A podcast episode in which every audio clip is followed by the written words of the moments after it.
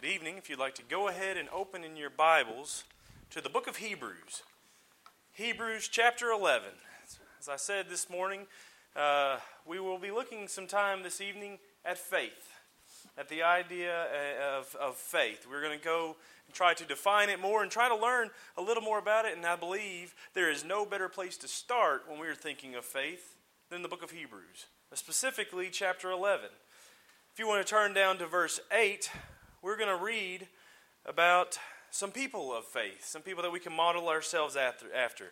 In verse 8, we read, By faith, Abraham obeyed when he was called to go out to the place which he would receive as an inheritance. And he went out not knowing where he was going. By faith, he dwelt in the land of promise, as in a foreign country, dwelling in tents with Isaac and Jacob, the heirs with him of the same promise. For he waited for the city which has foundations, whose builder and maker is God. By faith, Sarah herself also received strength to conceive seed. And she bore a child when she was past the age, because she judged him faithful who had promised. By faith, all this happened. We can get very technical tonight when we look at faith. We can go to the Greek word that faith comes from. That word is pistos. We can look at that and discover that it means, as Carl talked about in class this morning, to have a conviction, a conviction of truth of anything, a trust or a confidence resulting from that conviction. We could get out a Bible dictionary. I looked in Vine's. It defines faith as a firm persuasion based on hearing. It is used in the New Testament in regards to God, in regards to Christ, and in regards to things spiritual. Or we can just open up the Word of God and look at Hebrews 11 and verse 1. Now, faith is the substance of things hoped for, the evidence of things not seen. If we break this down just a little bit and think, well, what is hope? Hope is a desire with expectation. Oftentimes, my kids will say, I wish we would do something. I wish that I could grow a bubblegum tree. I wish that I didn't have to eat my vegetables. They wish those things because they know it's not going to happen. They cannot grow a bubblegum tree, and they are going to have to eat their vegetables. But we hope for things that we know will happen. We hope for things that we desire will happen and expect will happen. And in this passage in verse 1, it said faith is the substance. This word substance comes from the Greek word hypostasis. Hypostasis, which means substructure or foundation. So, faith is the structure, it is the foundation that our hope is built upon. Since the things hoped for are not seen, the proof or the evidence that they exist is faith. We are convinced of the reality of things unseen and therefore have confidence. And by that, we can have confidence in God. What if someone you loved, what if someone you respected, someone you trusted, they promised you something, a, a gift, a trip, and you would not have seen the promised thing as of yet. It was something in the future, but you would trust. You would have, have faith. you would trust and have faith that, that you could desire and you could expect that to come through. You did that because you could have confidence in the person's integrity and the confidence in their honesty. What evidence is there that there is in, in this life a, a Paris or a London? I imagine that there are some of you here today that have probably visited Paris and London, but I can honestly say, outside of Kentucky, I've never visited a Paris or a London.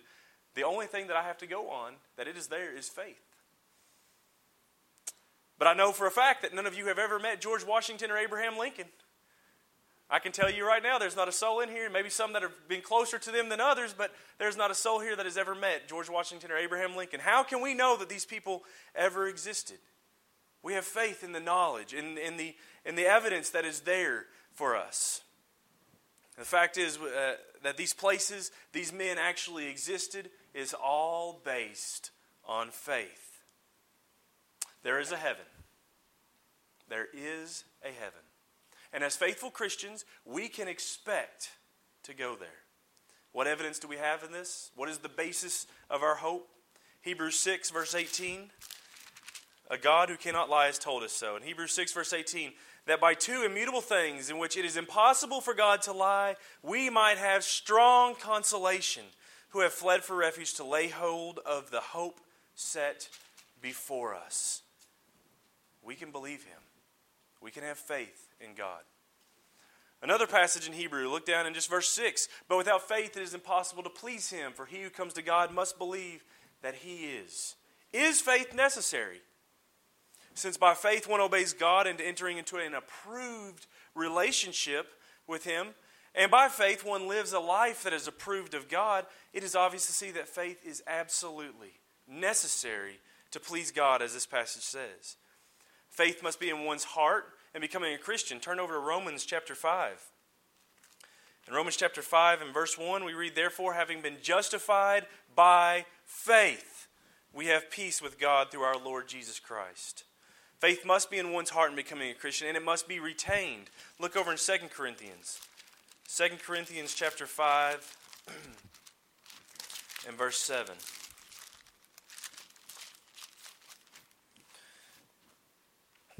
For we walk by faith, not by sight.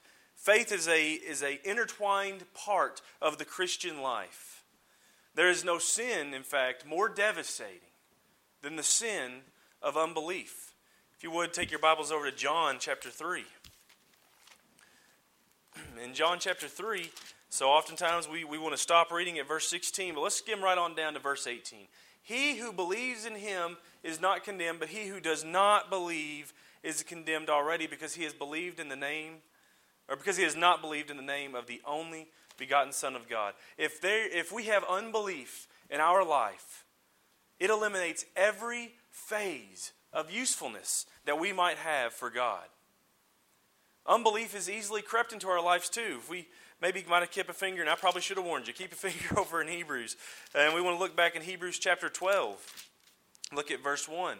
Therefore, we also, since we are surrounded by so great a cloud of witness, let us lay aside every weight and the sin which easily ensnares us, and let us run with endurance the race that is set before us. The sin that was so easily ensnared us that they were talking about, there's the sin of faithlessness, the sin of having unbelief. And it keeps us from fellowship with a living God. Again, another passage, Hebrews 3, chapter 12. Uh, Hebrews 3, verse 12. Beware, brethren, lest there be any of you, uh, in any of you, an evil heart of unbelief and departing from the living God. Trust and confidence comes from the knowledge of God. We talked about this morning. His character, His love, His dependability, sovereignty, all of this is revealed in the Scriptures. So, how can we have faith? Romans 10 does an excellent job in, in, in helping us to understand this passage. It breaks it down and says it in a verse that most of us have probably memorized. Romans 10, verse 17 says, So then faith comes by hearing, and hearing by the Word of God. The Word of God is how we build our faith, a faith that is absolutely necessary. But how can we have evidence of faith? As we discussed, there are many things that are accepted and acted upon by faith. Before we were born, the pyramids of Egypt were built. And I have very little doubt in my mind that Charles could probably build those pyramids today. He could probably draw up some plans and architecture, and they would be right there, but none of us were there when those pyramids were built. We believe that they were built. We have no immediate knowledge of this, but we would believe it. We regard it as a fact that intelligent design, intelligent beings erected them because they show this evidence of intelligent design. We have faith in that. Before we were born, the universe was created by God. And for the same reason, we believe that it had intelligent design because evidence is there of intelligent design. So as we come to know Him, His character, His power, His wisdom, we have faith in Him that, is he, that He is able to do all that He promises. Talked about that a little bit this morning as well. The many promises that He, that he offers to us when we are in Him. We can have faith that those promises will come true. Evidence of one's faith in God, then, is not noted in any other way but through obedience to His will. Turn over to James chapter 2. James chapter 2, and look in verse 17. Thus also, faith by itself, if it does not have works, is dead. But someone will say, You have faith, and I have works. Show me your faith without your works, and I will show you my faith by my works. You believe that there is one God, you do well. Even the demons believe and tremble. But do you want to know, O foolish man, that faith without works is dead? Look again in verse 24. You see then that the man is justified by works and not by faith only. Faith enables one to obey. It enables one to obey in the absence of understanding the why and the how of the thing commanded. Have you ever thought about that for a moment? We work with someone who is, is, is new to, to Christ. Think of the Ethiopian eunuch, as we talked about a couple weeks ago. This idea of baptism would have been foreign to him. He had no idea, he had no prior knowledge of Jesus. He had to be taught from the very beginning. We know that baptism was taught when preaching him Jesus. And so, if you put yourself in his position, all the evil things that I've done in my life, all the sinful things that I've done in my life, you are telling me that all I have to do is get down in that water and, and they're washed away? That doesn't make any sense. What we are asking people to do, what God is asking people to do, is not something that is logical. It's not a logical request. It's very much so more an emotional request. But one with faith looks at that and says, I don't have to understand how it washes the sin away. I don't have to understand why He chose water, baptism for salvation. All I have to understand is He wants me to do it, and I will obey His commands. Faith is the trust that assures one that he will receive a promise, even if he is unsure how he will receive that promise. He can have confidence in the one who promised it. The evidence of faith, then, is seen in the actions. It's seen in the actions of the faithful. Hebrews 11 goes all into that as, as we read about Abraham and, and Sarah. But Hebrews 11 is, is focused on so many who, by faith, were able to accomplish things. And that goes on to show us that there is a degree of uh, uh, degrees of faith. See, faith leads us to obedience. So there is a saving faith. But for that faith to be saving, we have to first understand these degrees. Turn with me to Matthew chapter 8. In Matthew chapter 8, these are the few places where, where faith is talked about and is put into a measurable sense. Matthew 8, verse 10. When Jesus heard it, he marveled and said to those who followed, Assuredly, I say to you, I have not found such great faith, not even in Israel. Here we have this idea of great faith. While we're here, let's kind of contrast this. Let's look over at Matthew 14. Matthew 14 and verse 30, where we read, But when he saw that the wind was boisterous, uh, he was afraid, and beginning to sink, he cried out, saying, to the, uh, saying, The Lord, save me. And immediately Jesus stretched out his hand and caught him and said to him, O you of little faith, why do you doubt? Romans chapter 4, we see yet again another degree of faith. Romans chapter 4 and verse 8, uh, excuse me, verse 20. he did not waver at the promise of God through unbelief, but was strengthened in faith, giving glory to God. Here we see an idea of a strong faith. And again in Romans 14, in verse 1, receive one who is weak in faith, but not to dispute over doubtful things.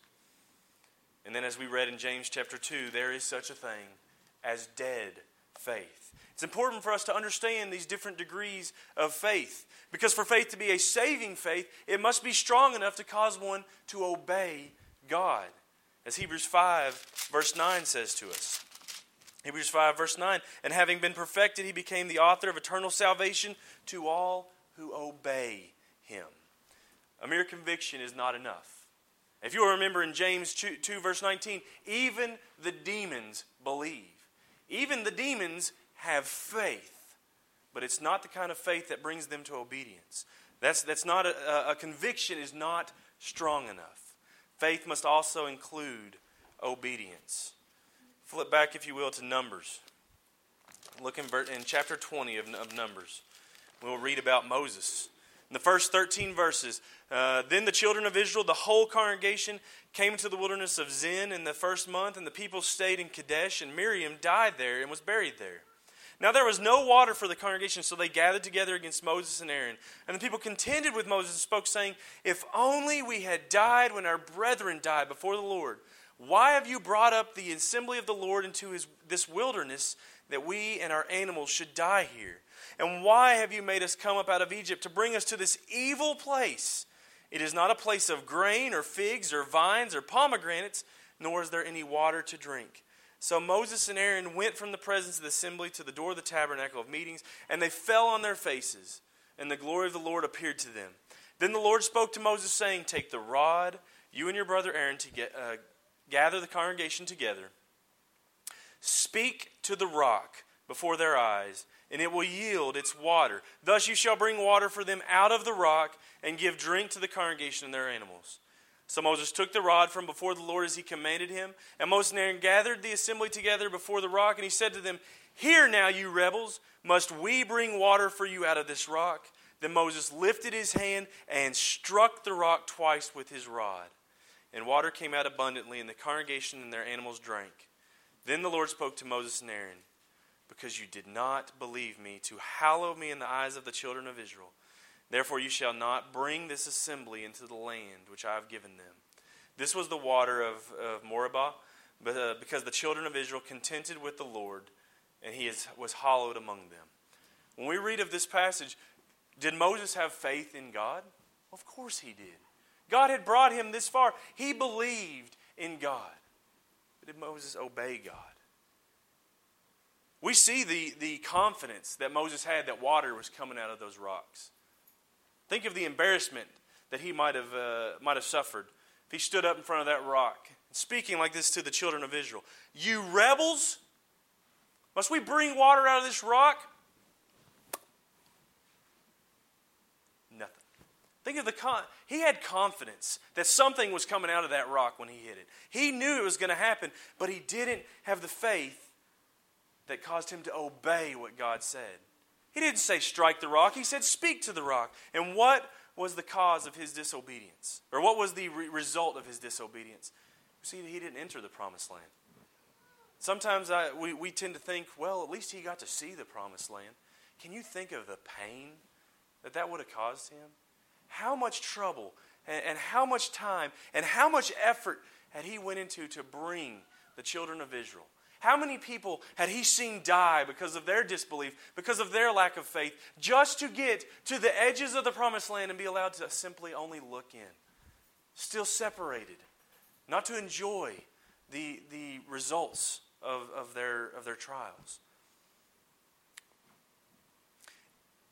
In every reference to faith, as a means of salvation, the saving faith is an obedient faith. As we said a minute ago, John 3, we tend to stop at John 3:16. Let's go ahead and turn there and read that passage. John 3 verse 16. For God so loved the world that he gave his only begotten son, that whoever believes in him should not perish but have everlasting life. This word believe it is the idea of have faith, whoever has faith in him. But let's not stop at verse 16. Let's go on down to verse 36. He who believes in the Son has everlasting life, and he who does not believe the Son shall not see life, but the wrath of God abides in him. The word believe occurs twice in verse 36. But if you go back and look, in the Greek, they are not coming from the same word. The first time the word believe shows up in verse 36, it comes from the word pisteuo, and the latter from peitho. Pisteuo means to be persuaded, to place confidence in, to, to trust in, to have faith. But the latter one means to obey. Verse 36 very could be He who has faith in the Son has everlasting life, has everlasting life, and he who does not obey the Son shall not see life. In fact, some translations have, have changed these words to match this. But this is the idea that is carried forth here. Faith is of the heart. Faith is invisible to men, but obedience is of the external. It is the only possible way that we can give evidence that we believe God, that we can give evidence that we are faithful to God, is when a man chooses to obey God. Understanding this, then, we see salvation is certainly by faith. Make no mistake, salvation is through faith, but not by faith alone. For faith alone is dead, while an obedient faith is living. Faith alone is imperfect, while an obedient faith is perfect. Faith alone will not save, faith alone will not justify, but an obedient faith will. Faith alone characterized the demons in James 2. But an obedient faith characterized uh, Abraham in Hebrews. That's what I want to spend the rest of this evening talking about. I want to talk about Abraham and the example that he set for us in faith. If you turn over to Galatians chapter 3. in Galatians chapter 3, and look in, uh, start in verse 26. Uh, we can start in verse 16, but specifically we want to focus in on verse 26. For you are all sons of God through faith in Christ Jesus. For as many of you were baptized into Christ have put on Christ, there is neither Jew nor Greek, there is neither slave nor free. There is neither male nor female, for you are all one in Christ Jesus. And if you are Christ's, then you are Abraham's seed and heirs according to the promise. Abraham is the father of the faithful. We look back and see how he received excuse me, we look back and see how he received this title, how he received to be known this way, we look at the actions, the obedience that he showed. Hebrews 11 talked about how he left his country. He left his countrymen. We've even been talking about that in our scripture reading, never to return. He went out into the unknown. He left his home without doubting. He didn't question God. He had no idea where he was going, but he said, I will follow you. And he believed in a promise of a son even though such a birth was naturally impossible. Genesis 17 goes into this how, how he was promised to have this son and how they didn't think it would eh, it was it was just ludicrous. They didn't think it was logical that they should have a son. But they believed. They did not waver in this belief. In fact, it can be said that they hoped against hope. It didn't seem possible that this could happen, but they showed faith in God, a faith that was strong. Look a little bit farther, Genesis 21. We see another example of his faith. We see him casting out Ishmael. How hard must this have been? Ishmael, while yes, the son of a concubine, Ishmael was his son. His son. And he takes his son on the command of God and, and, and of Sarah, and he casts him out. This had to have been very difficult. But he realized that obeying God was more important than anything else on this earth, even more important than personal relationships with people of this earth. Obeying God was what mattered most. He see that he taught his children and those in his house the ways of the Lord in Genesis 18. And we see this reiterated again in Deuteronomy 6, the importance of this characteristic of the faithful. But where I want to focus the remainder of our studies is in Genesis 22. Turn over to Genesis 22 and look in verses 1 through 19. This is the most vivid and my personal favorite example of Abraham's great faith. Of all the commands that God had given him, this would have been certainly the most difficult to obey. Yet, what we see in Genesis 22 Abraham rising early in the morning, gathering up his son, and taking him to offering him. Let's read in verse in chapter 22 starting in verse 1. Now it came to pass after these things that God tested Abraham and said to him, "Abraham."